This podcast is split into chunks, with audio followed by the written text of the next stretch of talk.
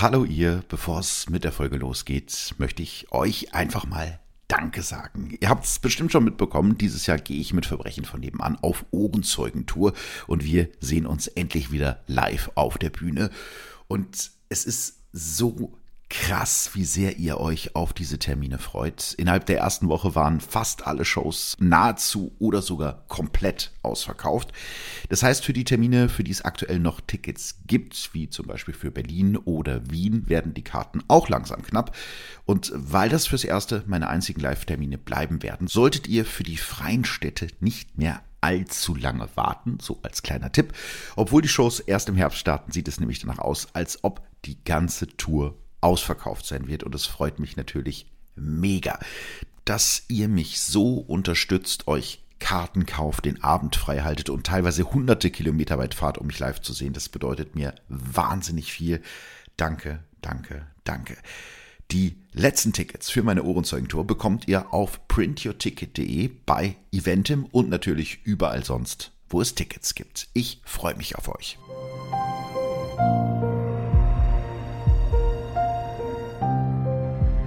Verbrechen von nebenan. True Crime aus der Nachbarschaft.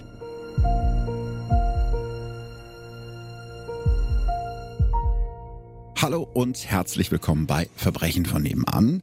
Und hallo Ralf. Hallo. Frohes neues Jahr. Darf ich das noch wünschen? Ja. Ich weiß nicht, wann sie ausgestrahlt wird, aber für uns ist jetzt Für uns, relativ jetzt, nah. für uns ist es jetzt die erste Folge, die wir Im gemeinsam neuen Jahr. im neuen Jahr aufnehmen. Das stimmt. Also, Und Happy auch- New Year. Dankeschön. Du bist gut reingekommen. Ich bin super langweilig reingekommen. Ich habe, glaube ich, um 10 nach 12 geschlafen.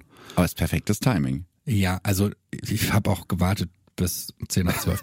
aber äh, ich glaube, bei dir, hat- bei dir ging mehr Party.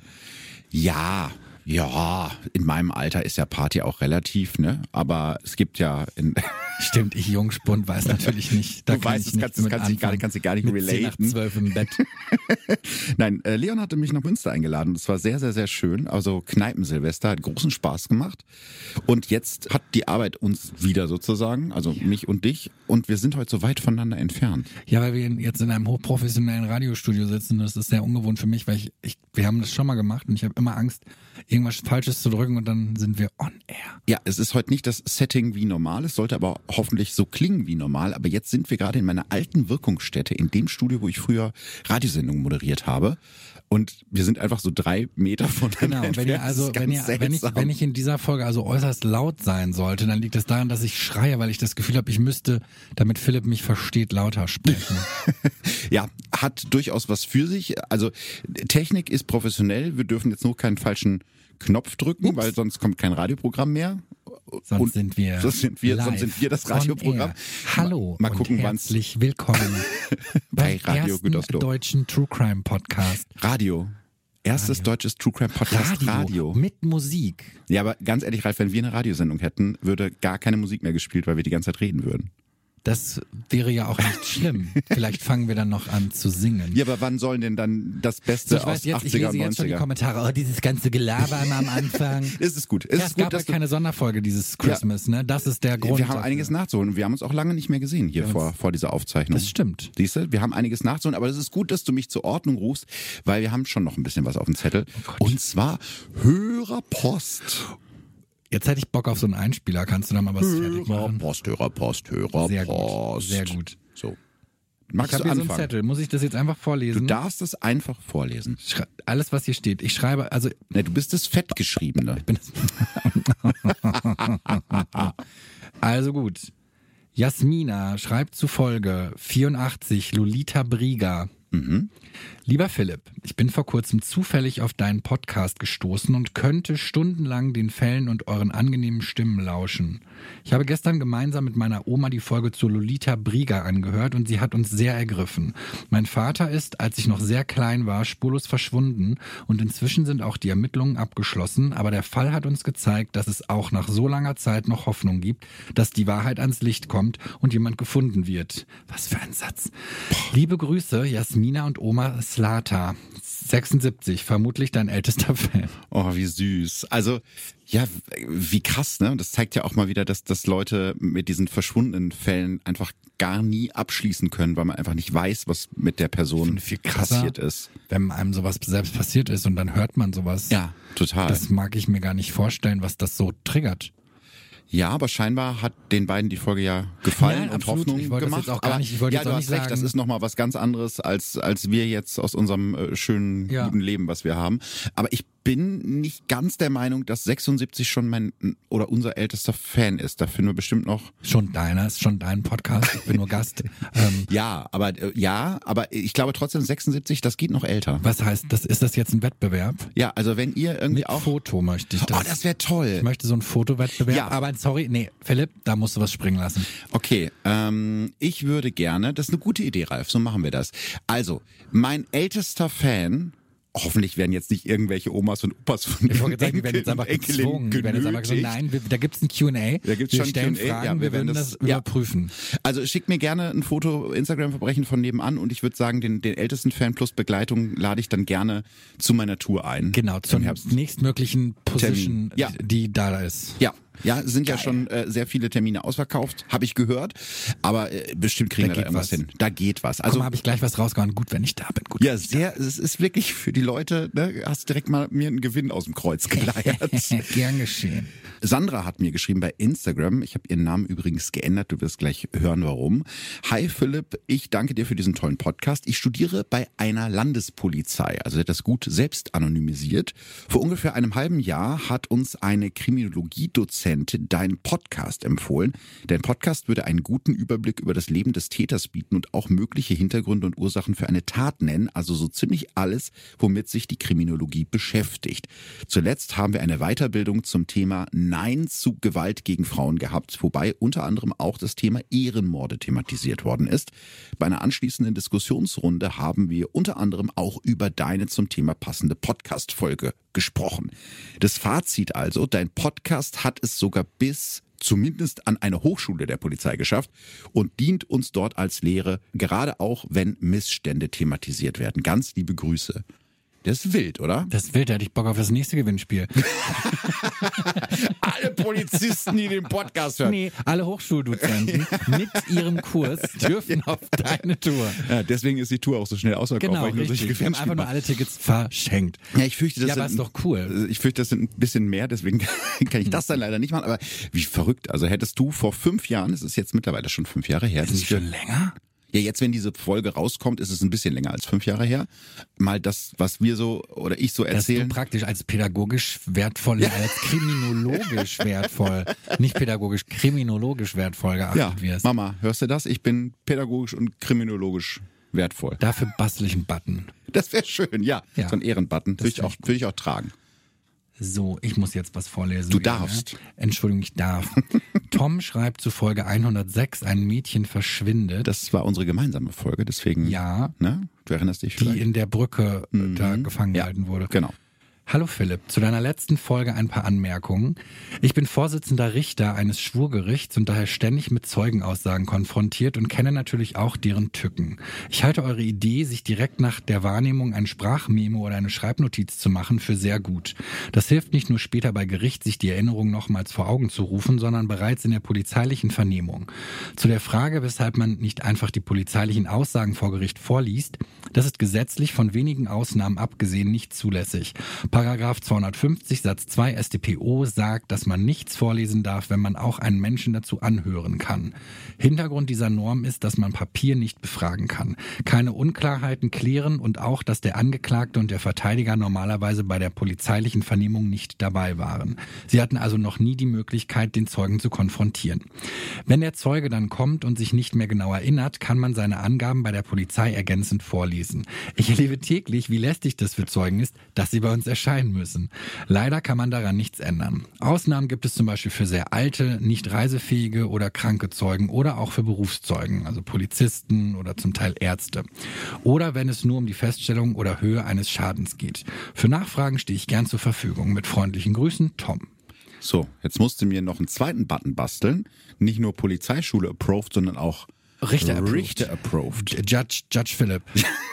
ähm, nee, aber da kann ich mich tatsächlich noch dran erinnern, dass wir uns gefragt haben oder dass wir, dass, ja. äh, dass wir uns da erinnert haben an, ich weiß schon gar nicht mehr, was, was der Auslöser war. Aber ähm, mein Gott, vielleicht kriegst du ja mal einen, einen Nobelpreis. Mindestens. Also darunter würde ich es auch nicht machen. Nee, ich freue mich immer auch gerade so, wenn, wenn Leute vom Fach dann schreiben, weil ich da auch jedes Mal selber was lernen kann. Das finde ich tatsächlich ja. auch. Also ich, wenn Gott, die Nachrichten nett Ich habe heute viel zu viele Ideen. Ähm, es tut mir jetzt schon leid, vielleicht schneide, vielleicht schneide ich das doch alles. Nein, kein Gewinnspiel. So eine Wissensrubrik musst du einfach noch machen. Ah, ja, so, das, ja. Das kannst du da mal so einfach mal so, weil im Endeffekt fragen wir ganz oft nach so Facts und du kriegst ja bestimmt auch ganz viele Antworten, mhm. aber es ist kaum Zeit, dass du denkst, also musst du jetzt so eine Rubrik reinmachen, wo mal so ein paar Facts. Brauche ich auch noch so ein, so ein, so ein äh, Jingle dann für produzieren. Ich bitte dich darum. Facts. Crime Facts. Das klang schon sehr professionell. Zwei Nachrichten haben wir noch.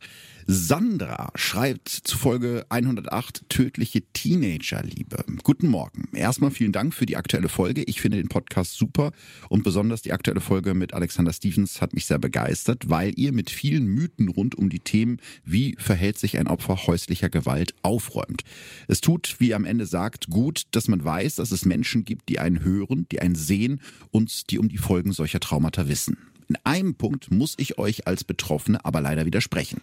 Weder bei der Polizei noch in den Medien und vor allem nicht in den Köpfen der meisten Menschen im privaten Umfeld ist es auch nur ansatzweise zu erkennen, dass es darüber ausreichend Aufklärung gibt. Und ich befürchte, dass die Menschen, die sich Podcasts wie eure anhören, uns darüber nachdenken, nicht die sind, die man damit eigentlich erreichen müsste.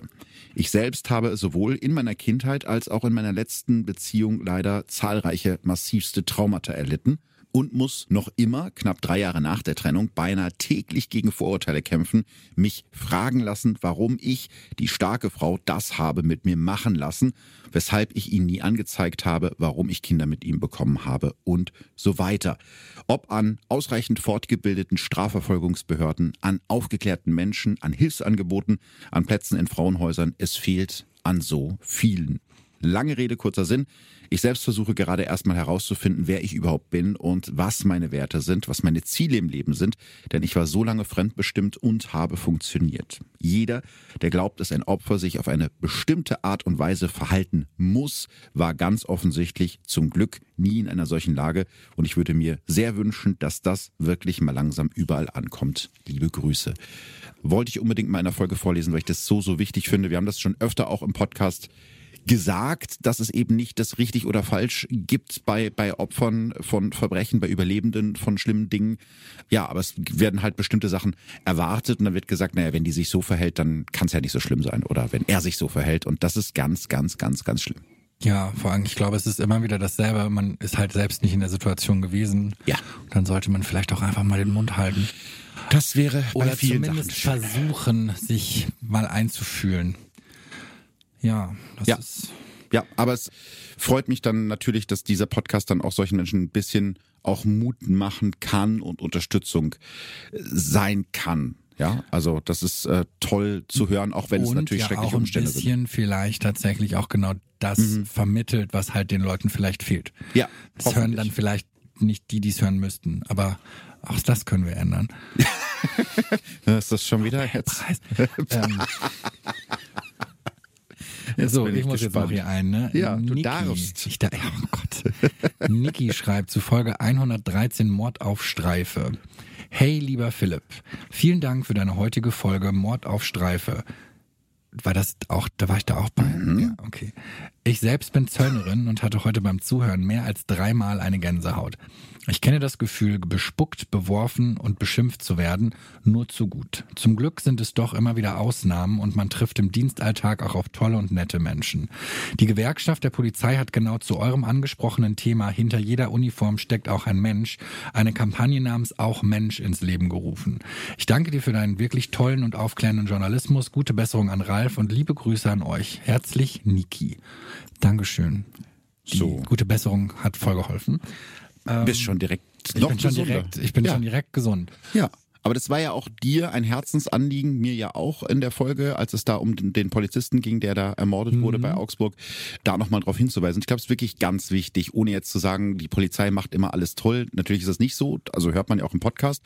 Aber viele von denen, die meisten von denen machen einen tollen Job und da ist es eben wichtig, das auch zu betrachten. Und egal ob sie einen tollen oder nicht so tollen Job Richtig. machen, äh, sind Menschen. Ja, und niemand hat es verdient, scheiße behandelt zu werden. Genau. Ja, gut, ganz paar Leute vielleicht. Naja, trotzdem nicht scheiße, ja. aber äh, naja. Ja, ja, ja. Vielleicht nicht ganz so nett. Vielleicht nicht ganz so nett, das stimmt. So, ähm, äh, das war mir jetzt ein Herzensanliegen, weil ich diese ganzen Nachrichten so toll fand. Das ist natürlich nur eine kleine Auswahl. Ich freue mich immer ganz doll, wenn ihr mir schreibt. Aber jetzt ist es auch soweit. Jetzt gehe ich. Danke. Ciao. Jetzt geht Ralf nach Hause und ich erzähle euch den Fall, damit ich endlich mal aussprechen kann. Weil das geht nämlich gar nicht, dass du mich nie aussprechen Ja, aber das war eigentlich mein Vorsatz für dieses Jahr, dass ich das nicht mehr mache. Äh, bin mal gespannt. Hat nicht geklappt. Ähm, wir sprechen heute äh, über einen Fall, der damals ganz Deutschland bewegt hat und der die Betroffenen wahrscheinlich auch nie wieder loslassen wird. Kleine Inhaltswarnung vorweg. In dieser Folge geht es um Mord. Wenn ihr mit diesem Thema nicht zurechtkommt, dann überspringt diese Folge lieber. Einige Namen habe ich geändert. Bist du bereit? Let's go. Ich dachte, das wäre auch ein Neujahresvorsatz. Nein, mal was ganz anderes zu sagen. Fall, ich heiße Let's Go Ralf, das kann ich doch überhaupt nicht ändern. das stimmt natürlich. Das wäre markenrechtlich ja total bedenklich. Ja, also es darf auch niemand außer Ralf sagen, der wird sofort ja, außer Pokémon, verklagt. außer die Pokémon Company, ja, die verklagt die... mich wahrscheinlich. okay, lass uns reingehen in den Fall. Es liegt so eine Stimmung in der Luft. Man kann den Sommer quasi riechen. Die Sommerferien in dem kleinen Dorf Robschütz in Sachsen sind fast vorbei. Nur noch wenige Tage, bis das neue Schuljahr beginnt. Und damit startet für Annelie Marie Risse auch das letzte Jahr vor dem Abitur. Die 17-Jährige mit den langen, dunkelblonden Haaren freut sich schon darauf. Sie geht auf das Geschwister-Scholl-Gymnasium im Nachbarort Nossen und ist dort sehr beliebt. Annelie schreibt gute Noten und gilt als sehr fleißig. Um den Abschluss muss sie sich also keine Sorgen machen. Dieses Jahr soll für sie ein besonderes werden. Das letzte Mal mit den Schulfreunden für die Klausuren lernen, gemeinsam in der Pause quatschen und sich über Lehre ärgern. Danach stehen ihr alle Türen offen. Aber erstmal genießt Annelie noch die letzten Tage der Ferien. Sie hat gemeinsam mit ihrer Mutter Ramona ihr Zimmer renoviert und neue Möbel gekauft.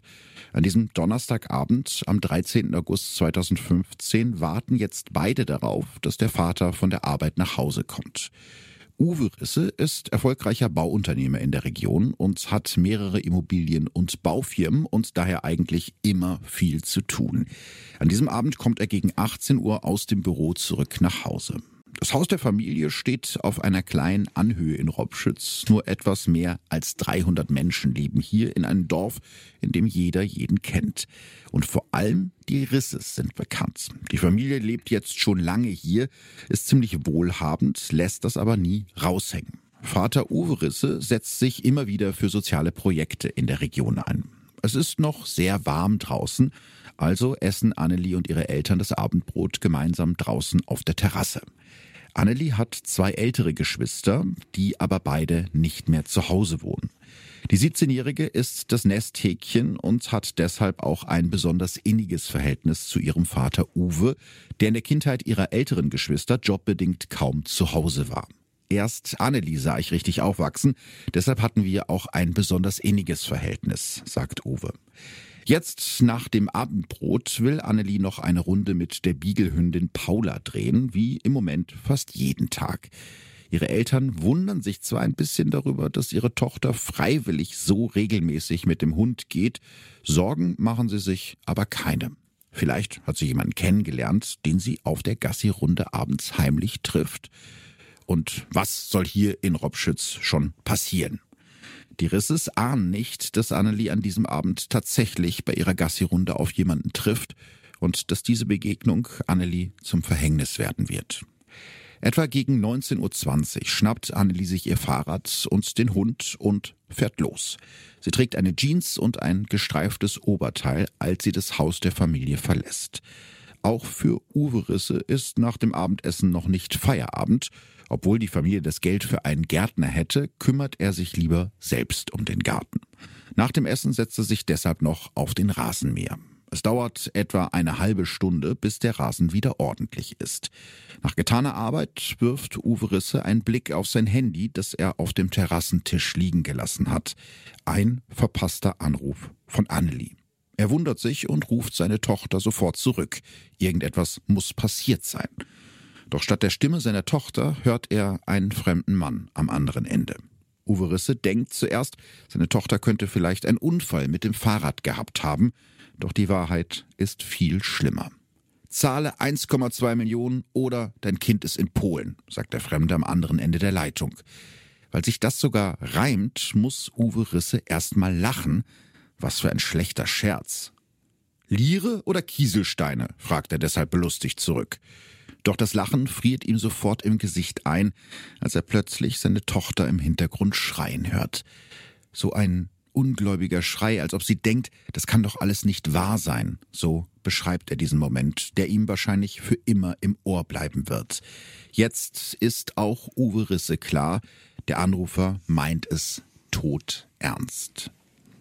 Ich überlege gerade, wie ich auf so einen Anruf reagieren würde. Ich glaube, ich würde sowas auch erstmal gar nicht ernst nehmen. Ja, vor allem, du rechnest ja nicht mit sowas, ne? Also. Ja, und also ich meine, damals wahrscheinlich noch nicht so, aber heutzutage sind wir auch schnell in dieser Prank- Stimmt. Generation, wo alles irgendwie witzig ist.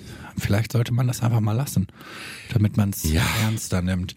Aber wie reagieren die Eltern denn jetzt? Also ich habe das Gefühl, Uwe Risse sitzt jetzt nicht einfach still. Nein, ich glaube, da ist er absolut kein Typ für. Für ihn ist sofort klar, ich muss irgendwas tun, um meine Tochter wiederzufinden. Er rennt zu seinem Auto und ruft auf dem Weg seiner Frau zu, dass sie die Polizei anrufen soll, weil Annelie entführt wurde. Die reagiert sofort. Um 20.03 Uhr geht der Notruf bei der Polizei ein, nicht mal eine Stunde nachdem Annelie das Haus verlassen hat. Währenddessen fährt Uwe Risse die Feldwege der Gegend mit seinem Auto ab. Er weiß genau, wo seine Tochter mit dem Hund langgegangen sein muss. Er kennt ihre Spazierwege in- und auswendig. Unterwegs versucht er noch einmal Annelie zu erreichen. Kurz wird sein Anruf auch angenommen, am anderen Ende ist aber nur ein Autoradio zu hören. Dann bricht der Anruf ab, danach ist Annelies Handy aus. Es wird nie wieder angehen. Lange muss Uwe Risse nicht nach einem Hinweis suchen. Etwa zwei Kilometer vom Haus entfernt findet er Annelies Fahrrad. Es liegt am Rande eines Feldweges zwischen Birken und Obstbäumen. Familienhund Paula ist daran angebunden und bellt laut und verzweifelt. Von Annelie keine Spur. Uwe Risse packt den Hund ins Auto und sperrt den Feldweg provisorisch ab, damit die Polizei es später leichter hat. Auch das finde ich total krass, dass er in diesem Moment an sowas denkt mhm. wie Beweissicherung. Total. Weißt du, ich würde da irgendwie rumrennen und sagen, wo ist sie, wo ist sie? Ja, man im, im Zweifel sogar alles anfassen. Ja, genau, aber er macht es im Prinzip genau richtig. Dann fährt er nach Hause. Als er dort ankommt, wimmelt es im Haus von Polizisten. Alle nehmen den Anruf sehr ernst. Auch das Landeskriminalamt ist bereits vor Ort. Technik wird eingerichtet. Polizisten rennen eifrig telefonierend herum, sprechen mit der Mutter und schauen sich das Haus und die Umgebung näher an. Dort, wo vor nicht mal zwei Stunden die Familie noch gemeinsam den lauen Sommerabend auf der Terrasse genossen hat, rennen jetzt Polizisten über die frisch gemähte Wiese im Garten. In dem ersten Chaos geht der nächste Anruf des Entführers fast unter. Er landet auf der Mailbox. Wir haben Tochter. Ist nun gekommen in Tschechien an, heißt es mit einem Akzent, der wohl tschechisch klingen soll. Die 1,2 Millionen Euro Lösegeld soll Uwe Risse bis zum nächsten Tag um 12 Uhr zusammen haben. Noch in der Nacht wird die Sonderkommission Marie gegründet. Okay, jetzt geht irgendwie alles Schlag auf Schlag. Mhm sind 1,2 Millionen denn ein Betrag, den Familie Risse grundsätzlich aufbringen könnte? Also die sind schon relativ wohlhabend, das habe ich ja schon erzählt. Also Uwe Risse hat mehrere Baufirmen und hat Immobilien und die Geschäfte laufen bei ihm auch ziemlich gut. Die Schwierigkeit ist eher, so kurzfristig an das Geld zu kommen, weil so eine Summe hat man jetzt auch als wohlhabende Familie nicht unbedingt zu Hause rumliegen. Genau deshalb spricht Uwe Risse noch am selben Abend mit seiner Bank und die verspricht ihm die 1,2 Millionen bis zum nächsten Tag zu organisieren, weil auch denke ich mal, die meisten Banken haben so eine große Menge Bargeld jetzt nicht unbedingt direkt verfügbar. In der Zwischenzeit haben mehrere Polizisten ihr Nachtlager im Haus der Risses aufgeschlagen und weitere Einheiten suchen mit Spürhunden die Umgebung und die Feldwege ab, ohne Erfolg. Und so müssen die Eltern an diesem Donnerstagabend ins Bett gehen, ohne zu wissen, wo ihre Tochter ist und ob die überhaupt noch lebt. Was rät die Polizei in so einem Fall? Sagen die, man sollte dann bezahlen oder lassen die einem das das ist ganz interessant, weil das, glaube ich, sehr unterschiedlich ist, je nachdem, wie sozusagen ich, der also, Fall ist. Also ich, ne? ich muss zugeben, ich, natürlich ist, würde ich auch alles tun, um einen lieben Menschen zurückzubekommen und hätte jetzt gedacht, nicht erwartet, aber gedacht, dass die Polizei sagt, nein, mhm. das dürfen sie nicht oder das sollten sie nicht tun. Aber auf der anderen Seite denke ich mir so, ja, okay, warum auch nicht? Damit also können sie ja vor allem die Leute vielleicht sogar fassen. Ne? Genau, also die einzige Möglichkeit, an so einen Entführer oder die Entführer ranzukommen, wenn es dann mehrere sind, dann ist es ja ne, die Übergabe, um irgendwie eine Spur zu haben. Ich glaube nicht, dass es da jetzt eine allgemeingültige Handlungsempfehlung gibt, mhm. aber auf jeden Fall zumindest erstmal, wenn auch nur vielleicht zum Schein, darauf eingehen, ne? weil du willst ja nichts riskieren, wenn du da jetzt direkt sagst, nee, das Geld kriegt ihr nicht. Ja, auf jeden Fall. Ne? Ist ja die Chance groß, dass irgendwas passiert. Ich ne? muss allerdings zugeben, was mich in, an dieser Situation jetzt gerade sehr beunruhigt, ist die Aussage, sie wäre schon in Tschechien, mhm. weil wie hoch sind denn dann die Chancen, dass sie die wirklich jemals wiedersehen? Ja, Du kannst dir vorstellen, dass Uwe und Ramona Risse auch deshalb kaum ein Auge zumachen. Schon früh morgens steht der Vater wieder auf. Er ist ruhelos. Die Deadline der Entführer rückt immer näher. Da gibt es plötzlich Probleme mit dem Geld. Die Hausbank der Risses hat in den Filialen in der Region nur knapp 800.000 Euro zusammenbekommen. Uwe Risse hängt sich deshalb sofort wieder ans Telefon. Schließlich hilft eine andere Bank aus und stockt die Summe auf. Polizisten sammeln die knapp 1,2 Millionen Euro Bargeld ein. Das Geld wird in Anlis Sporttasche verstaut. Währenddessen geht ein erster entscheidender Hinweis auf den Täter ein. Ein Zeuge will in der letzten Zeit in der Umgebung verdächtig oft einen grauen BMW mit Meißener Kennzeichen gesehen haben, den er nicht zuordnen konnte. Also das ist wieder die Situation an einem Dorf, wo man jeden ja. Menschen und jedes Auto kennt. Wenn da jetzt irgendwie, kenne ich auch von mir zu Hause, wenn ein Auto durch die Nachbarschaft fährt, ja, das man nicht kennt. das man nicht kennt, dann ist man direkt irgendwie auf den Zinnen. Aber das ist ja in dem Fall eben auch gut, weil das ist zumindest eine erste Spur. Sofort läuft die Suche nach dem Halter, denn das Kennzeichen äh, weiß die Polizei dank des aufmerksamen Zeugens auch. Knapp acht Minuten vor dem vereinbarten Zeitpunkt zerreißt das Klingeln des Telefons die Anspannung in der Luft. Annelie sei jetzt in der Ukraine, so der Entführer. Als die Eltern ein Lebenszeichen von ihr verlangen, weigert er sich. Der Entführer will erst das Geld.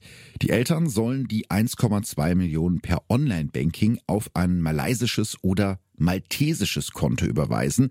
Die Anweisung ist nicht so gut zu verstehen. Das heißt, sie verstehen nicht, ob er malaysisch oder maltesisch sagt. Irgendwie scheint der Mann aber auch selbst nicht genau zu wissen, was er sagen will. Spätestens zu diesem Zeitpunkt wird auch der Polizei klar, dass sie es hier mit einem Amateur zu tun haben. Vor allem, weil es so kurzfristig überhaupt nicht möglich ist, eine Summe in dieser Höhe online zu überweisen. Etwas, das ein professioneller Entführer definitiv wissen würde. Ist ja auch komisch, weil die meisten Lösegeldübergaben sind halt mit Bargeld aus Gründen, ne? Weil du Bargeld nicht nachvollziehen. Ja, kannst ja, du nicht nachvollziehen. Aber, und vor allem das, was ich jetzt gerade viel verrückter finde, ist, Warum hat das nicht von Anfang an gesagt? Genau das. Hätte das ja viel schneller ja, also starten können. spricht eben auch dafür, dass da jemand sich nicht so richtig Gedanken über die Geldübergabe gemacht hat. Die Risses wollen es natürlich trotzdem versuchen. Sie wollen diese Forderung gerne erfüllen. Und als sie den Entführer am Telefon nach den Kontodaten fragen, wird der wütend. Stell dich nicht so dumm an, das steht alles bei Facebook, behauptet er und legt auf. Die Polizisten und Eltern von Annelie bleiben fassungslos zurück. Eine schnelle Suche in den sozialen Medien ergibt gar nichts. Kein Name, keine Kontonummer und damit auch keine Chance, die 1,2 Millionen an den Entführer zu schicken und Annelie Marie wieder in die Arme zu schließen. Also das verwirrt mich jetzt. Wie kann dann bei Facebook eine Kontonummer für ein malaiisch oder maltesisches Konto stehen?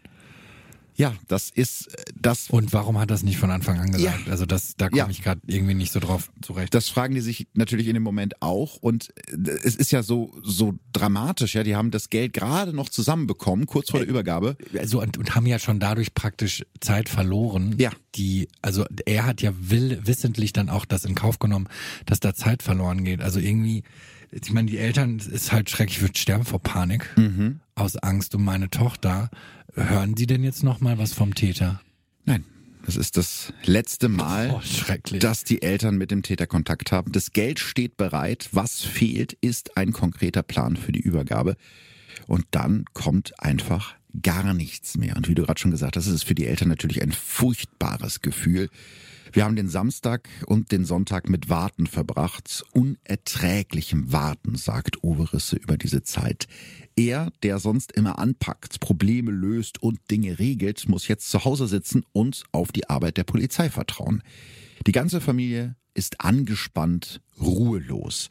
Trotz der vielen Polizisten im Haus herrscht dort plötzlich eine unerträgliche Leere. Normalerweise wären jetzt die leisen Töne von Annelies Klavier zu hören oder ihre Tochter hätte mit Hündin Paula im Garten gespielt. Jetzt bleibt alles still. Auch Annelies Geschwister sind gekommen, um die Eltern zu unterstützen und um gemeinsam darauf zu warten, dass Annelie Marie heile wieder nach Hause kommt. Aber der Entführer meldet sich nicht mehr. Das Telefon bleibt stumm. Über eine Anzeige bei Facebook versuchen Polizei und Eltern den Entführer wieder auf sich aufmerksam zu machen. Sie hoffen, dass er die Familie auch auf den sozialen Medien beobachtet und ihre Nachricht liest, vor allem weil es ja diesen Hinweis auf Facebook gab. Mhm. Auf der Seite der Firma von Uwe Risse ist seit Jahren nichts mehr gepostet worden. An diesem Wochenende gibt es aber einen neuen Beitrag.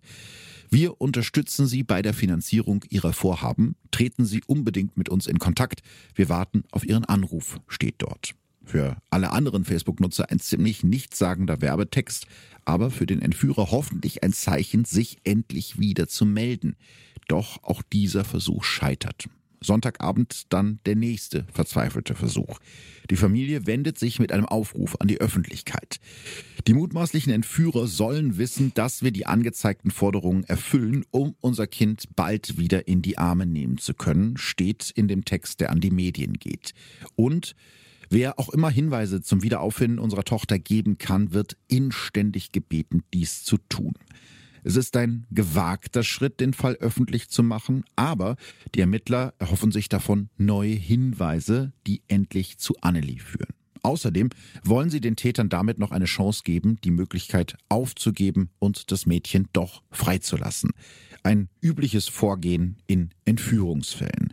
Doch auch drei Tage nach ihrem Verschwinden fehlt von Annelie weiterhin jede Spur. Also ich verstehe die Verzweiflung, aber das ist doch eigentlich eine Steilvorlage für jeden Trittbrettfahrer, der sich da jetzt einfach reinzeckt und sagt, yo, ich hab sie. Ja.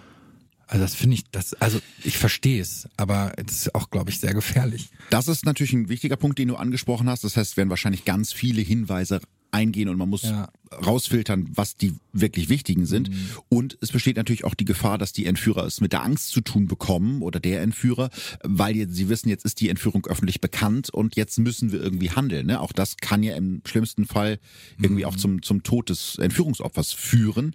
Aber es zeigt eben auch, wenn die Polizei oder die Ermittler das für die beste Methode halten, mhm. wie verzweifelt die sind, weil sie gar keinen Ansatzpunkt haben. Ja, das wäre jetzt meine nächste Frage. Das mhm. heißt, die haben also äh, nichts anderes mehr herausgefunden also am Anfang, direkt nach der Entführung, wirklich sehr wenig, ehrlich gesagt. Während die Eltern von Annelie an diesem Wochenende zum Warten verdammt sind und auf ein Lebenszeichen ihrer Tochter hoffen, ist die Polizei quasi im Dauereinsatz.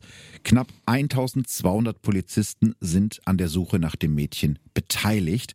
Doch erst am Sonntag kommt Bewegung in die Sache. Das Landeskriminalamt hat die DNA-Spuren ausgewertet, die die Polizisten am Fahrrad von Annelie gefunden haben. Offenbar hat der Entführer keine Handschuhe getragen und es gibt einen Treffer in der Datenbank. Auch das spricht jetzt nicht unbedingt für einen Vollprofi. Diese DNA gehört zu einem Mann aus Franken, mehrfach vorbestraft und deshalb im System. Die Polizei hat also einen ersten Tatverdächtigen. Sofort beginnen die Beamten mit der Überwachung des Mannes und hören unter anderem seine Telefonate ab. Abends entdecken dann die Kollegen in Franken den gesuchten grauen BMW mit Meißner Kennzeichen. Du erinnerst dich wahrscheinlich, den hatte ja ein Zeuge rund um die Tat immer mal wieder in der Gegend rund um das Haus der Risses herumfahren sehen. Und dieser Mann, also dieser Tatverdächtige aus Franken, ist offenbar nicht allein. Bei ihren Nachforschungen stoßen die Ermittler auf einen zweiten potenziellen Täter. Die beiden Männer telefonieren regelmäßig miteinander, aber bisher kann die Polizei in den abgehörten Telefonaten keinen Beweis dafür finden, dass die Männer tatsächlich hinter der Entführung stecken. Dafür hat die Polizei mittlerweile eine Spur, wo Annelie gefangen gehalten werden könnte. Der Hauptverdächtige aus Franken hat bis vor kurzem auf einem alten Bauernhof in Lampersdorf gewohnt. Der Ort liegt am anderen Ende des Triebelstals und gehört genau wie der Heimatort von Annelie zur Gemeinde Klipphausen. Mit dem Auto braucht man für die Strecke etwa eine Viertelstunde. Der Hof ist von Feldern umgeben und steht auf einer kleinen Anhöhe in einer Gegend, in der kaum Menschen wohnen. Das Wohnhaus, die Scheune und mehrere kleine Nebengebäude stehen seit drei Wochen zum Verkauf. Das ideale Versteck. Wird Annelie hier gefangen gehalten? Am frühen Montagmorgen fällt dann die Entscheidung. Der Hof wird durchsucht. Also du siehst, es geht auch sehr schnell. Also Sonntag kam der DNA-Treffer. dann richtig, die hatten dann Durchsuchungsbeschluss. Ja, also scheinbar hat der Verdacht zumindest dafür ausgereicht, auch wenn sie den jetzt die Entführung äh, in den Telefonaten zumindest nicht nachweisen konnten. Aber es ist ja auch großer Zeitdruck. Ne? Mhm, also Absolut. Gefahr im Verzug heißt das, glaube ich, im Polizeisprech. Da kommt es irgendwie auf jede Minute an und deswegen geht's eben auch so schnell. Der Hof wird dann tatsächlich am Montagmorgen durchsucht. Ein Polizeihubschrauber mit Wärmebildkameras überfliegt die alten Gebäude und die Umgebung. Polizisten suchen mit Stöcken einen Hang am Hof ab und stellen das gesamte Gelände auf den Kopf. Die komplette Straße ins Nachbardorf Lotzen ist mit Autos verstopft, also erst mit Polizeiwagen, dann später auch mit denen von Journalisten, weil die natürlich mitkriegen, dass da irgendwie was ja, im Gange ist. Ja, genau, und das ist eben eine relativ dünn besiedelte Gegend. Fast zeitgleich werden die beiden Verdächtigen festgenommen. Um 4 Uhr am Montagmorgen klicken in Dresden die Handschellen für den Bekannten des Hauptverdächtigen.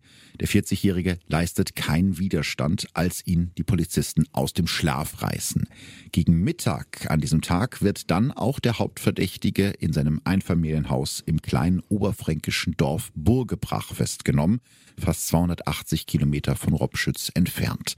Währenddessen nehmen die Polizisten auf dem alten Hof in Lampersdorf alles auseinander. Allerdings hat der Regen bereits die meisten Spuren zerstört. Am Montagabend machen die Ermittler dann einen traurigen Fund. In einer Mulde direkt hinter einer Mauer des Bauernhofs und nur halbherzig mit Sand bedeckt liegt die nackte Leiche einer jungen Frau. Es ist Annelie und sie ist schon seit Tagen tot. Ach Mann. Ja, man hat irgendwie gehofft, dass es anders ja, ausgeht. Ich dachte ne? eigentlich, es gäbe gut. Ein Happy End. Aber seit Tagen heißt es, gab von Anfang an keine Chance, sie überhaupt leben zu finden. Nein, das wird später auch die Polizei bestätigen. Bei den meisten Entführungen mit Lösegeldforderungen stehen die Chancen, das Opfer lebend aufzufinden, ziemlich gut, habe ich gelesen, was mich ehrlich gesagt überrascht hat.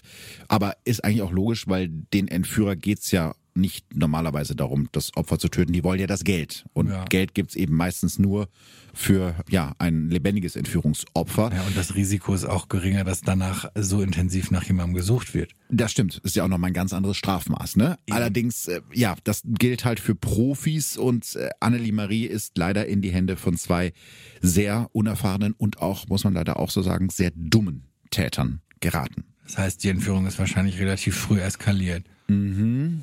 Also ich kann ja mal ein bisschen was über die beiden. Genau, was sind das für Typen? Ja, äh, also vielleicht fangen wir mal mit dem Hauptverdächtigen aus Franken an. Der heißt Michael Buchholz, ist zum Zeitpunkt der Tat 40 Jahre alt und hat mit seiner Frau, seiner Schwiegermutter und seinen zwei kleinen Söhnen bis vor kurzem auf dem Bauernhof in Lampersdorf gewohnt, auf dem Annelies Leiche gefunden wurde. Eigentlich gehört der Hof seiner Schwiegermutter, Buchholz Frau, ist dort aufgewachsen. Eine Nachbarin beschreibt Buchholz so. Er ist großspurig, ein Aufschneider. Keiner im Dorf wollte was mit ihm zu tun haben. Er beleidigte Menschen. Michael Buchholz wird in Pforzheim geboren. 1994 macht er einen Hauptschulabschluss, arbeitet später in der Gastronomie, versucht sich auch kurz als selbstständiger Mietkoch. Notwendige Bescheinigungen fälscht er und erschleicht sich so immer wieder Jobs. Aber auch die verliert Michael Buchholz schnell wieder und versucht dann, sein Geld auf illegale Art und Weise zu verdienen. Er ist mehrfach vorbestraft, unter anderem wegen Betrugs- und Urkundenfälschung. Außerdem ermittelt die Polizei wegen eines Sexualdeliktes gegen ihn. Deshalb ist auch seine DNA in der Datenbank. Zweimal in seinem bisher 40-jährigen Leben hat Buchholz wegen Betruges im Gefängnis gesessen. Schon damals stuft ein Gutachter ihn als kalten und empathielosen Mann ein. Sein Umfeld und seine Ehefrau ahnen von Michael Buchholz dunkler Seite nichts. Also die hat er logischerweise kennengelernt, nachdem er das zweite Mal aus dem Gefängnis kam. Ihnen erzählt er, er habe Gastronomie studiert, stamme aus einer reichen Familie und werde bald Millionen erben. Er konnte gut reden, wird seine Frau sich später erinnern. Doch irgendwann reicht Reden nicht mehr. Nachdem er mit seiner Catering-Firma Rent a Cook pleite gegangen ist, lebt Michael Buchholz von Arbeitslosengeld und hat Schulden in Höhe von mehreren 10.000 Euro. Auch das versteckt er vor seiner Ehefrau. Ihr und seiner Schwiegermutter erzählt er immer wieder, dass er geerbt hat und bald eine große Summe für ihn rausspringen werde. Außerdem behauptet er, dass seiner Familie ein Grundstück in bester Stuttgarter Lage gehört. Fast jeden Tag kommen mittlerweile Mahnungen per Post bei den Buchholz an, aber da Michael seiner Frau verboten hat, die Post zu öffnen, bekommt die davon nichts mit. Was er sagte, war Gesetz. So wird es seine Frau später ausdrücken. Und nicht nur beim Thema Geld hintergeht Buchholz seine Ehefrau. Während die bei der Arbeit ist und er eigentlich zu Hause auf die beiden Söhne aufpassen soll, geht er fremd. Und zwar holt er sich die Frauen, mit denen er fremd geht, nach Hause. Damit seine Kinder nichts verraten, droht er ihnen. Das wird später während des Prozesses herauskommen. Erst nach seiner Festnahme trauen sich die damals acht und neun Jahre alten Söhne darüber zu sprechen. Sie haben heute noch Angst, dass er ihnen was antut. Hätte ich all das gewusst, wäre es nie so weit gekommen, sagt seine Ehefrau später. Und obwohl er jetzt schon hoch verschuldet ist, hat Michael Buchholz längst das nächste große Ding im Auge. Er kauft für 350.000 Euro ein Haus im oberfränkischen Burgebrach bei Bamberg. Geld, das er natürlich nicht hat. Doch auch das hält Buchholz nicht davon ab, sich eine schicke neue Einbauküche für knapp 24.000 Euro zu gönnen und für weitere 80.000 Euro den Hof des Hauses neu pflastern zu lassen. Familie Buchholz zieht von dem alten Bauernhof in Lampersdorf nach Franken. Insgesamt hat Michael Buchholz mittlerweile Schulden von mehr als 600.000 Euro, die er auf legalem Wege wohl niemals zurückzahlen kann. Er hat sein Leben auf Lügen aufgebaut, wird die Richterin später über ihn sagen, und das trifft es ziemlich gut. Also erstmal, was für eine arme, also die Frau von ihm und die mhm. Kinder, wie grausam. Ganz, ganz schlimm, ja. So einen Vater und Ehemann wünsche ich aber auch niemandem. Ja, ist ein absoluter Sympath, der Typ, ne? Aber sind denn jetzt seine Geldnöte der Grund für die Entführung? Nicht direkt. Also während seine Ehefrau arbeiten geht, um Geld nach Hause zu bringen, versucht Michael Buchholz noch in Lampersdorf, also vor dem Umzug, sein Geld mit der Erpressung von zwei Supermarktketten zu verdienen. Er behauptet, dass er in einer der Filialen eine Ätherbombe versteckt hat und fordert 1,2 Millionen Euro, also genau die Summe, die auch Annelies Eltern später zahlen sollen. Aber auch hier, das ist eine interessante Parallele, scheitert die Erpressung an fehlenden Kontodaten.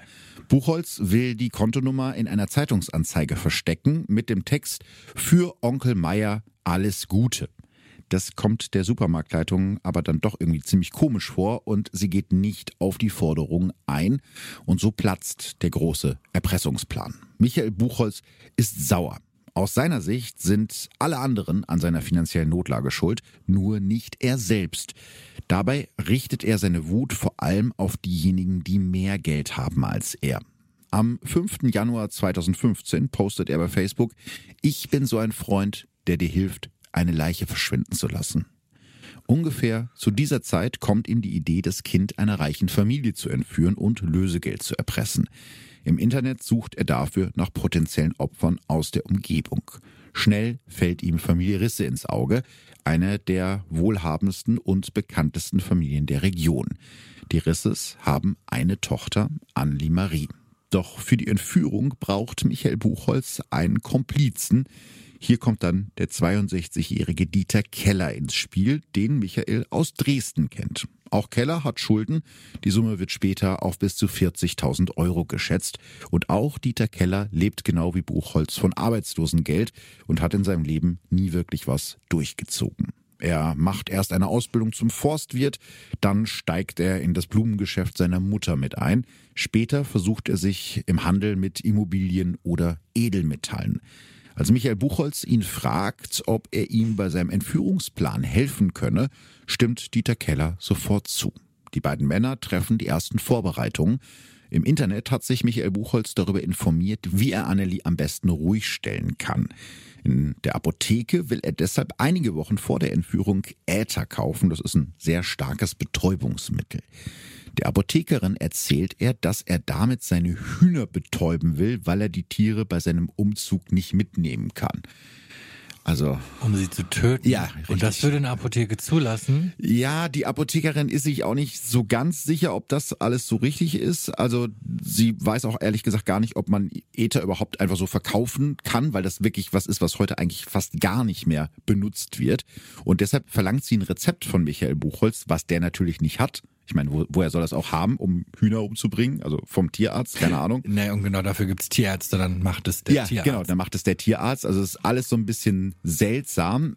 Und dann versucht er auch tatsächlich ein Rezept für den Äther zu bekommen bei seinem Hausarzt mit dieser Hühnergeschichte. Betäubungsmittel. Ja, genau. Aber der Hausarzt sagt, nee, dafür kriegen sie kein Rezept.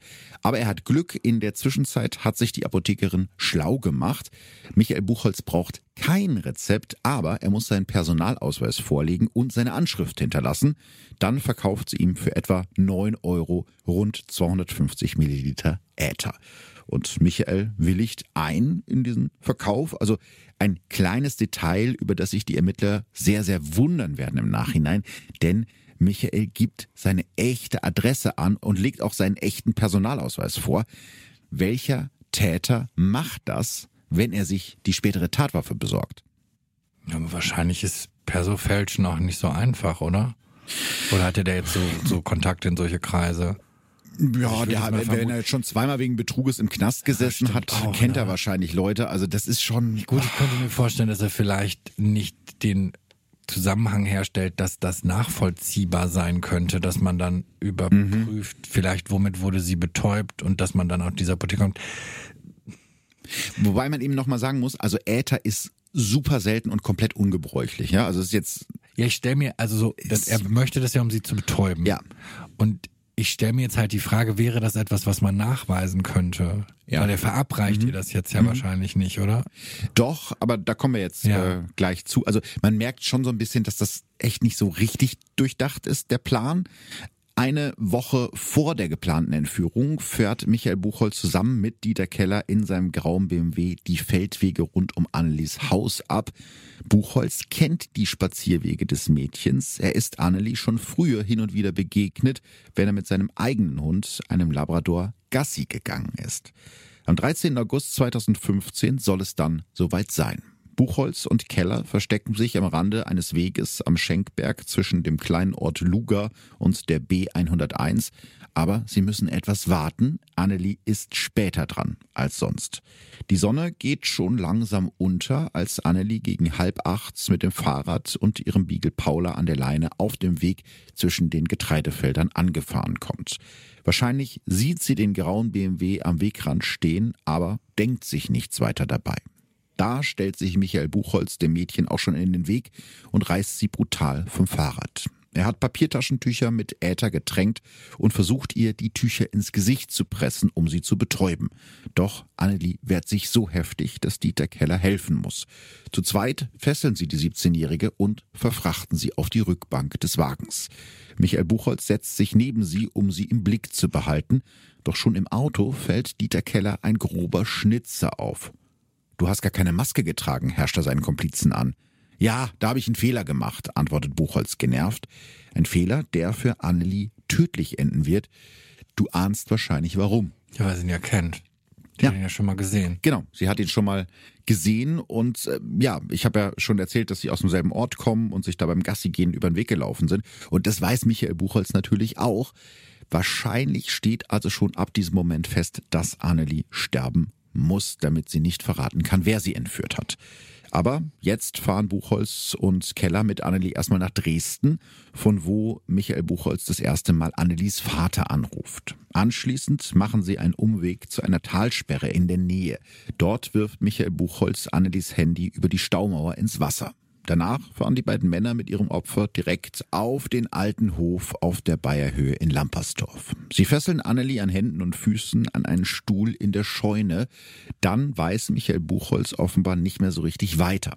Nachdem er mit den verzweifelten Eltern des Mädchens telefoniert hat, googelt er im Internet erstmal, wie man eine so hohe Summe Lösegeld am besten überweist. Auch das ist ja total krass, ne? Also das sind ja Sachen, die hätte man sich vorher überlegen können müssen. Gleichzeitig gibt er in die Suchleiste bei Google aber auch schon Anfragen wie Ersticken durch Plastiktüte oder Autogase ein. Die halbe Nacht ist er damit beschäftigt. Das werden die Ermittler später anhand seines Suchverlaufes rekonstruieren. Am Freitagmorgen kommt Dieter Keller aus Dresden wieder zurück zu dem alten Fachwerkhof. Zu diesem Zeitpunkt soll Annelie Marie noch gelebt haben, so erzählt Keller das später bei den Vernehmungen. Genau wie am Abend zuvor sitzt sie gefesselt auf dem Stuhl in der Scheune. Ein entscheidendes Detail ist aber anders. Michael Buchholz hat dem Mädchen eine Plastiktüte über den Kopf gezogen, so schildert es Dieter Keller. Er will nicht gewusst haben, was sein Komplize vorhat. Laut Kellers Aussage erzählt Buchholz ihm, dass Familie Risse das Lösegeld nicht zahlen wolle und sie deshalb keine andere Möglichkeit hätten, als das Opfer loszuwerden. Wie Annelie am Ende wirklich stirbt, kann auch der Obduktionsbericht nicht ganz eindeutig klären. Fest steht, dass Michael Buchholz die Plastiktüte über ihrem Kopf mit Kabelbindern verschließt, was alleine schon zum Tod durch Ersticken führen kann. Wahrscheinlich ist Annelie aber durch Erdrosselung gestorben, nachdem Michael Buchholz ihr einen Spanngurt um den Hals gelegt hat. Gerichtsmediziner schätzen später, dass Annelies Todeskampf zwischen vier und acht Minuten gedauert hat. Dieter Keller sagt später aus, er habe noch erfolglos versucht, seinen Komplizen von dem Mord abzuhalten. Ob das stimmt, lässt sich nicht überprüfen. Klar ist aber auch, Andys Tod passt auch Dieter Keller gut in den Kram. Schließlich hat sie auch ihn ohne Maske gesehen und könnte ihn wahrscheinlich mühelos identifizieren. Zusammen ziehen die beiden Männer Annelie aus, verbrennen ihre Kleidung und verscharren ihre Leiche in einer Mulde. Nur wenige Stunden später führt Michael Buchholz dann erste Kaufinteressenten über den Hof. Also er wollte den Bauernhof ja loswerden.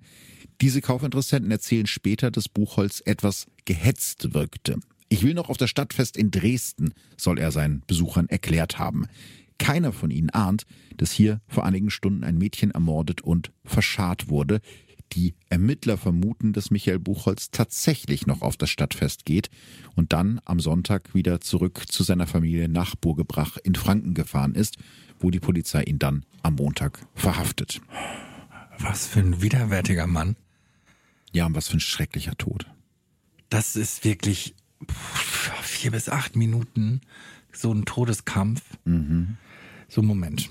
Montag verhaftet. Mhm. Also drei Tage nach Annelies Tod ähm, finden sie dann die Leiche. Wie geht's dann weiter? Also man muss erst mal sagen, dass das natürlich eine Nachricht ist, was vielleicht ein paar Leute befürchtet haben, aber dass es dann wirklich so kommt, ist dann nochmal was ganz anderes. Also es ist natürlich ein Schock für alle, die gesamte Gemeinde hat bis zum Schluss mit Familie Risse mitgebannt und gehofft. Aber an diesem Montagabend ist es dann traurige Gewissheit. Annelie wird nicht mehr lebendig zurückkommen. Die Anteilnahme ist riesig. In dem kleinen Dorf Robschütz und der umliegenden Region kannte fast jeder die 17-jährige Annelie. Niemand konnte sich vorstellen, dass so etwas Grausames hier in diesem kleinen, verschlafenen Nest in Sachsen passieren könnte. Und dieser Gedanke begleitet auch die Mutter von Annelie bis heute. Unsere Kinder sind in einer Idylle aufgewachsen und dann dieses entsetzliche Verbrechen, so erzählt sie es später in einem Fernsehinterview. Anstatt sich zurückzuziehen, teilt die Familie ihren Schmerz mit den Menschen im Dorf. Die Eltern richten direkt an ihrem Haus eine Gedenkstätte für ihre Tochter ein. Nachbarn, Bekannte, Freunde können hier Kerzen aufstellen, Bilder hinlegen und an Annelie denken. Der erste Schultag nach den Sommerferien, auf den Annelie sich so gefreut hat, findet ohne sie statt. Notfallseelsorger kümmern sich an diesem Tag um die Schülerinnen und Schüler am Gymnasium in Nossen. Mitschüler haben eine Trauerecke in der Schule eingerichtet. Annelie war beliebt, hatte viele Freunde. Viele von ihnen teilen ihre Erinnerungen auch auf der Gedenkseite, die Annelies Familie im Internet ins Leben gerufen hat. Hier werden auch Gedichte von Annelies Mutter veröffentlicht. Das Schicksal des Mädchens geht auch Menschen nahe, die Annelie nie kennengelernt haben. Sogar die internationale Presse berichtet über den Fall. An der Andacht kurz nach ihrem Tod nimmt auch der damalige Innenminister Thomas de Maizière teil. Er hat seinen Wahlkreis in der Region. Ende August findet dann Annelies Beerdigung statt. Etwa 700 Menschen sind in die Dorfkirche in Sora gekommen, um sich von dem Mädchen zu verabschieden. Nur für etwas mehr als die Hälfte ist Platz in der Kirche. Für die anderen wird der Gottesdienst ins Freie übertragen. Am Weg hängen Luftballons. Freunde, Familie und Mitschüler sind gekommen. Die meisten von ihnen haben nur eine einzelne Blume in der Hand, so wie sich das die Familie in der Traueranzeige für Annelie gewünscht hat. Unser Engel ist geboren, beschütze uns, steht in schwarzen Buchstaben oben drüber. Genauso wollen Uwe und Ramona Risse an ihre Tochter denken. Sie sammeln deshalb Spenden, um eine Engelsstatue für Annelies Grab machen zu lassen. Es wird etwa ein Jahr dauern, bis der lächelnde weiße Engel aus italienischem Marmor auf dem Familiengrab der Risses in Sora steht. Knapp zehn Monate nach der Entführung, am 30. Mai 2016, beginnt dann vor dem Landgericht Dresden der Prozess. Mord und erpresserischer Menschenraub mit Todesfolge, so lautet der Vorwurf. Die Staatsanwaltschaft ist sich sicher, Annelie musste sterben, weil ihre beiden Entführer sich so dumm angestellt haben. Weder Michael Buchholz noch Dieter Keller haben bei der Entführung Masken getragen und mussten deshalb fürchten, dass Annelie sie nach ihrer Freilassung identifizieren kann. Vor allem Buchholz, den Annelie ja vom Sehen kannte. Also haben die beiden das Mädchen kurz nach der Entführung getötet. Wir sprechen hier also vom Mordmerkmal Verdeckungsabsicht. Also ein Mord, um eine andere Straftat, in dem Fall die Entführung, zu verdecken.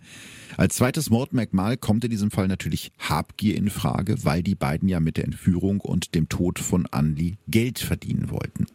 Als die Familie von Annelie an diesem Montagmorgen den Gerichtssaal betritt, wird es ganz still. Die ältere Schwester und die Eltern sind Nebenkläger in diesem Verfahren. Annelies Bruder sitzt bei den Zuschauern. Alle tragen schwarz. Jeder kann sehen, wie schwer der Familie der Gang hierher fällt. Vater Uwe Risse kämpft eisern mit seiner Selbstbeherrschung. Immer wieder kommen ihm die Tränen. Die Pressefotografen halten eine lange Umarmung zwischen ihm und seiner älteren Tochter fest. 15 Verhandlungstage sind für den Fall angesetzt. An jedem einzelnen werden die Eltern im Gerichtssaal sitzen, auf ihrem Platz am Fenster, mit Blick zu den beiden Männern, die ihnen ihre Tochter genommen haben. Unser Anliegen ist, dass die Öffentlichkeit dem Entsetzen ins Gesicht sehen kann. Wir wollen gemeinsam unsere Abscheu ausdrücken und um die Höchststrafe kämpfen, schreiben sie auf Annelies Gedenkseite. Doch zumindest Michael Buchholz versteckt sich während des gesamten Prozesses immer wieder hinter einem Aktenordner und einer grünen Baseballcap. Er schaut den Eltern kein einziges Mal in die Augen. Das Gericht hält ihn für den Haupttäter, der, der bei der Entführung den Ton angegeben hat. Er hatte den Plan für die Entführung, er hat das Betäubungsmittel in der Apotheke besorgt und die Kabelbinder im Baumarkt. Er war es, der Annelie vom Fahrrad gezerrt hat. Alles aktive Tun wurde von ihm durchgeführt, betont die Vorsitzende Richterin. Doch Buchholz schweigt zu den Vorwürfen, wie auch vorher schon in den Vernehmungen der Polizei. Nicht mal die Angaben zu seiner eigenen Person will er machen. Den Vater von Annelie macht das Schweigen wahnsinnig. Auf dem Weg in die Pause faucht er Buchholz einmal an. Rede, beende diese Folter für uns und rede. Doch Michael Buchholz bleibt stumm. Sein älterer Komplize Dieter Keller riskiert immer mal wieder einen Blick zu Annelies Eltern, zurückhaltend. Es wirkt fast so, als wolle er sich entschuldigen. Ich habe den Tod von Annelie nicht gewollt, schreibt er in einer Erklärung, die sein Anwalt vorliest. Der versucht zu beweisen, dass sein Mandant nur ein Mittäter war, gelenkt von Michael Buchholz. Zumindest Teile dieser These bestätigt auch ein Gutachter. Er hält Dieter Keller für einen eher passiven Menschen, der sich loyal unterordnet.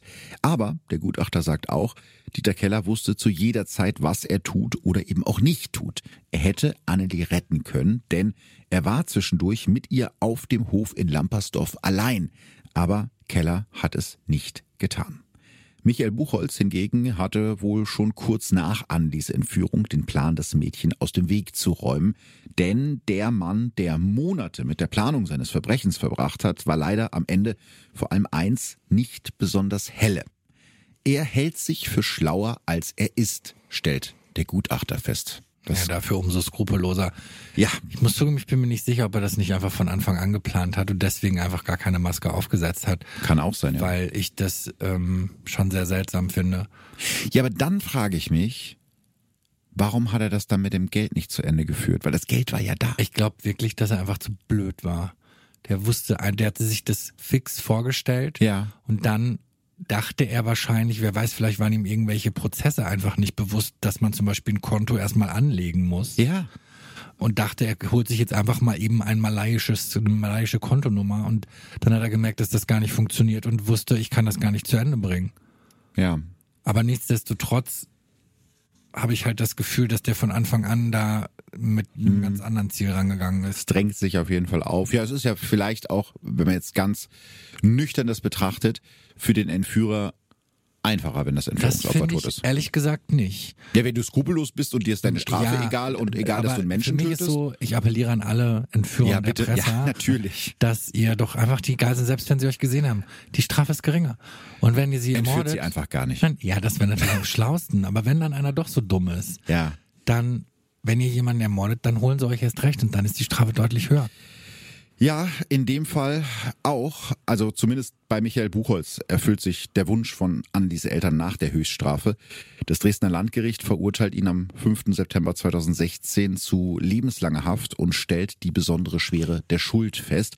Das heißt, dass er eben nach 15 Jahren nicht rauskommen kann frühzeitig, was aber auch ehrlich gesagt bei der Schwere der Tat und bei der Skrupellosigkeit nicht so überraschend aber ist. Aber er kommt trotzdem danach frei. Danach ist nicht, ich, ich sage auch da mal den falschen Begriff, Sicherheits Verwahrung oder wie heißt es das? Geht, genau, das Gericht hat ihn nicht zu einer anschließenden Sicherungsverwahrung. Sicherungsverwahrung? Ja, genau. Aber es ist trotzdem natürlich so bei einer lebenslangen Haftstrafe. Das heißt erstmal, du bleibst so lange drin, bis irgendjemand sagt, du bist nicht mehr gefährlich. Ja, und sein Komplize bekommt eine deutlich geringere Strafe. Dieter Keller kommt am Ende mit achteinhalb Jahren davon. Das eben vor allem, weil er der Polizei bei den Ermittlungen geholfen und auch ein Teilgeständnis abgelegt hat. Also es muss immer strafmildernd gewertet werden. Was wüssten wir von der Tat, wenn er nichts gesagt hätte, fragt die Vorsitzende Richterin die Zuschauer im Gerichtssaal. Ist in dem Fall tatsächlich so, weil der andere hat gar nichts gesagt. Man hätte weder den Ablauf noch irgendwas anderes gewusst, ne, wenn der nicht ausgepackt hätte, der Keller. Und doch denke ich mir, hat er nicht viel dafür getan, dass es nicht passiert. Ja. Und dann wird er jetzt belohnt, nur weil er es erzählt. Ja, es ist ja auch. Er hat es nicht gemacht. Ja, also genau. Er war ja. nicht ausführendes Organ. Okay. Ja, es ist Mord durch Unterlassen. Er hat nicht ja, daneben stehen und genau. ja und hat danach ja auch sein Leben ganz normal weitergelebt, die paar Tage. Das stimmt. Aber er ist eben nicht der, der den Spanngurt zugezogen hat. Auch das wirkt sich natürlich mildernd auf die Strafe aus. Außerdem hat Keller, auch das musst du ja bei so einer Strafzumessung berücksichtigen, anders als Michael Buchholz, keine Vorstrafen.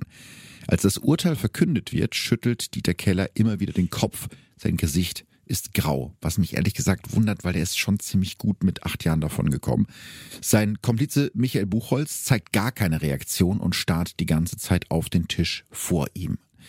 Das Strafmaß ist gemessen an der Tat an unserem Kind einfach zu wenig. Aber wir müssen lernen, mit dieser Grausamkeit uns mit einem ungerechten Urteil zu leben, sagt Vater Uwe Risse später im Fernsehen. Beide Täter legen gegen das Urteil Revision ein, die aber im Juni 2017 beide vom Bundesgerichtshof verworfen werden. Seitdem ist das Urteil rechtskräftig. Wie geht's denn der Familie von Annelie heute? Also Vater Uwe Risse hat mal in einem Interview erzählt, dass er auf dem Weg zur Arbeit jeden Morgen an diesem weißen Marmorengel auf Annelies Grab vorbeikommt und dann seine Tochter grüßt. Das eigene Kind unter solch entsetzlichen Umständen zu verlieren und diesen Verlust lebenslänglich ertragen zu müssen, ist für mich eine Situation, die so weit geht, dass ich mir täglich die Frage nach dem Sinn des Lebens stelle, versucht er, seine Situation zu erklären. Die Eltern suchen sich professionelle Hilfe, vor allem Annelies Mutter leidet auch körperlich. Sie ist seit der Entführung und der Ermordung ihrer Tochter arbeitsunfähig. Vater Uwe Risse hingegen lenkt sich mit Arbeit ab. Das ist etwas, das er versteht, das er kann, wo er Kontrolle hat. Man funktioniert. Arbeit ist etwas, das einem Struktur gibt, sagt Annelies Schwester später in einem Interview.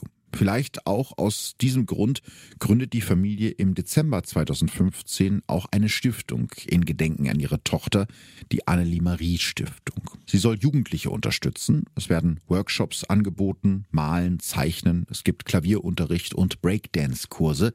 Das hätte der kreativen und musikalischen Annelie gefallen. Die Dresdner Band Crazy Birds schreibt sogar einen Song für das Mädchen und ich weiß, dass du uns siehst, heißt er. Der Erlös des Songs fließt in die Stiftung. Der große weiße Marmorengel mit Annelies Gesicht steht noch heute auf dem Familiengrab der Risses und überragt sogar die Friedhofsmauer. Und obwohl Annelie Marie einen so furchtbaren Tod sterben musste, lächelt der Engel, denn Annelie war immer fröhlich und genauso soll sie in Erinnerung bleiben. Ich weiß nicht, was ich dazu groß sagen soll. Das ist ganz traurig ja, es waren halt einfach sehr dumme, aber halt skrupellose Menschen. Man kann eigentlich gar nichts dazu sagen. Ja, es ist so. Es gibt gerade nichts, wo ich jetzt, ich, sonst suche ich ja immer nach sowas, was mhm. hätte man anders machen mhm. können. Mich würde interessieren, welchen Ratschläge, jetzt mal, das meine ich jetzt gerade ohne Witz, welche Ratschläge gibt die Polizei tatsächlich in einem Fall einer Entführung so einem Opfer? Was sollte man da tun? Wie man sich verhalten soll. Ja. Also ich habe ähm, das mal in so einem Film gesehen, dass man dann zum Beispiel, wenn jemand am Telefon ist, dann soll man Merkmale schreien, mhm. äh, woran man die Täter eventuell erkennt, um eventuell noch irgendeinen Hinweis oder sowas zu geben. Schreien, während äh, deine Eltern zum Beispiel jetzt mit den Entführern telefonieren, genau. aus dem genau. Hintergrund schreien. Ja, aber also das, das, das war irgend so ein Hollywood-Film, ne? Wahrscheinlich ich ist das glaube, das ist gar keine gute Idee, sowas zu machen, weil da bringst du die Entführer im Zweifelsfall gegen dich auf. Ich weiß, dass ich dazu schon mal was gemacht habe. Ah, okay. Tatsächlich mit doch mal raus, die bitte. besten Lifehacks, wenn man entführt wird. So blöd das Sag auch klingt. bitte nicht, dass Nein, so ich habe es nicht so genannt. Ich glaube, das war, oh mein Gott, welche Folge war das denn nochmal? Ja, das ich komm, bitte einfach komm, mal raus und dann packst du es in die Show Notes. Ich pack's in die Show Notes. Ja, nee, es gibt tatsächlich so ein bisschen Verhaltenshinweise, habe ich damals gefunden von jemandem, der Entführungsopferfamilien betreut, also ja. der so Lösegeldverhandlungen durchführt. Und was, woran ich mich noch erinnern kann, hast du gerade schon gesagt, also wenn du derjenige bist, der entführt wurde, ist es eben ganz wichtig, sich möglichst viele Details zu merken. Mhm. Ne? Also, weil all das kann wichtig sein, wie riecht der Entführer, wie spricht er und so weiter, wo, wo befindest du dich vielleicht, also auch Horchen und Umgebungs Geräusche und so, was man eben auch aus Filmen kennt. Und da ist es auch, wird auch tatsächlich empfohlen, freundlich und kooperativ zu den Entführern zu sein und eben nicht irgendwie versuchen, irgendeinen Ich glaube, ich würde Stockholm versuchen. Ich würde Stockholm versuchen, ich würde so, ich glaube, ich würde versuchen, so zu tun, als würde ich voll, als wäre ich, mhm. würde ich mitmachen. Also es gibt, das ist jetzt allerdings äh, ohne Garantie, weil ich das jetzt gerade hier nicht äh, parat habe. Ich meine, mich erinnern zu können, dass man auch versuchen eben soll, eine persönliche Beziehung ja, irgendwie aufzubauen. Dass, die, dass denen schwerer fällt. Dass denen schwerer fällt, was mit dir zu machen. Aber es ist, äh, um jetzt sozusagen ermutigend zu sein, wenn es um Entführung geht. Also wirklich in den aller, allermeisten Fällen haben die Entführer auch gar kein Interesse daran, mhm. das Opfer irgendwie zu töten, weil es ja deren Garantie ist, dass sie davonkommen und dass sie das Geld bekommen. Also eigentlich ja, und, wollen gesagt, die ja das Geld. Wenn, ne? Also ich hoffe natürlich, dass niemand in ja, diese Situation kommt. Ja, Aber ähm, vor allem, weil ich glaube, dass ja auch denen bewusst ist, dass die Suche wahrscheinlich deutlich intensiver ist, wenn mhm. da ein Mord noch mit Natürlich. hintersteht, als wenn es dann in Anführungszeichen ja. nur die Entführung war. Ja, und das ist zum Beispiel so ein Punkt, ich bekomme halt häufiger Nachrichten, wenn es zum Beispiel um Missbrauchsfälle geht, über die wir gesprochen haben, ja. ne? dass dann Leute ganz erbost sind, sagen, so, nur so und so viel Strafe ne? für ja. einen Kindesmissbrauch, das mhm. müsste bestraft werden wie ein Mord. Aber es hat einen Grund, dass Mord nochmal schwerer bestraft wird im deutschen Strafrecht als Missbrauch, weil die Justiz hofft, ich sage nicht, dass das so ist, ja, aber die Justiz ja. hofft, das mit, dass der Täter in dem Moment denkt, okay, wenn ich die Person jetzt noch umbringe, Ach so, dann, dann kriege ich eine noch härtere Strafe Das heißt also, dass sie wollen es nicht steigern, dass man denkt, okay, dann kann Genau, ich dass du nicht denkst, Weg nach einem. Missbrauch, jetzt ist alles egal. Boah, das schüttelt mich jetzt gerade. Ja, es ist ein ganz schlimmer Gedankengang, aber ich finde es, wenn man es weiß, ist es sogar ein bisschen nachvollziehbar. Ob es funktioniert, ist halt die andere Frage. Ne? Hui, wie kommen wir jetzt aus der Ja, äh. Nummer wieder raus? Wahrscheinlich Tschüss. gar nicht. Ja, ein bisschen was Nettes muss ich den Leuten jetzt, Leuten ja schon noch. Ich habe noch eine Frage. Ja, bitte. Besuchst du mich mal auf meine Tour? Uh, ich habe, ich dachte doch, ich habe die, ich habe ja die Termine auf die Homepage gesetzt. ähm, ich wollte jetzt gerade sagen, ich weiß die Termine gar nicht, aber ich habe sie alle eingetippt, aber ich habe sie mir nicht gemerkt. Das kriegen wir bestimmt hin. Sehr gut. Also Ähm, es ist ja wie viele, eigentlich. Wie viele Termine hast du insgesamt? es sind 13. Oh nee, warte, Entschuldigung. Philipp, du gehst auf Tour. Das wusste ich ja noch gar nicht. Ja, ich glaube, ich habe es schon ein paar Mal erzählt. Also, also ähm, nochmal, wie viele Termine sind es? es sind 13, aber äh, die meisten sind schon ausverkauft. Also ich weiß jetzt nicht, wenn diese Folge mal, nur weil die ausverkauft sind, heißt das doch nicht, dass ich da nicht hinkommen Ja, kann. dich könnte ich jetzt schon noch durch die pass doch Hintertür ganz irgendwie rein, irgendwo rein. reinlotsen. In meinem kleinen Kofferset rolle ich dich auf die Bühne. Aber es wäre schön, wenn du mich mal besuchst. Das mache ich doch immer wieder gerne. Ich stehe doch immer sehr gerne beschämt. Jeder weiß, wie gerne Ralf auf der Bühne steht. Ähm, ja. Deswegen, du bist, eigentlich bist du ein Tourkünstler auch. Ich bin, ja, das stimmt. Das, das bin ich. Mhm. Das Also- ist auf jeden Fall sehr belustigend, mich dabei anzusehen, wie ich dann verschämt neben Philipp stehe und mich versuche hinter einem Tisch zu verstecken, in der Hoffnung, dass es einen gibt.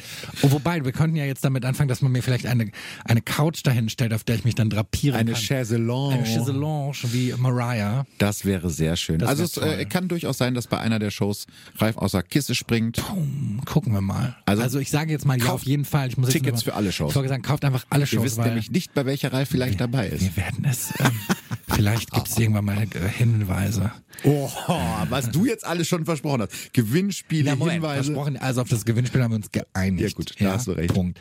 So, dann, dann verlosen wir jetzt Wie noch einen. schön hier auch in meinem eigenen Podcast. Ja, genau. Du wirst hier richtig ausge... Du, genau, das, Ja. wird, das, das hast du gar nicht zu entscheiden. Ja, okay, Ähm, so, dann, dann, dann kommt jetzt noch ein Meet and Greet auf den Tisch äh, und ein Frühstück bei Philipp zu Hause. Klasse, das ist der richtige Zeitpunkt, diese Folge zu beenden. Ralf, es war schön, dass du da warst. Bis ganz bald. Bis bald. Tschüss. Verbrechen von nebenan. True Crime aus der Nachbarschaft. Mehr Infos und Fotos zu unseren Fällen findet ihr auf unserer Facebook- und unserer Instagram-Seite.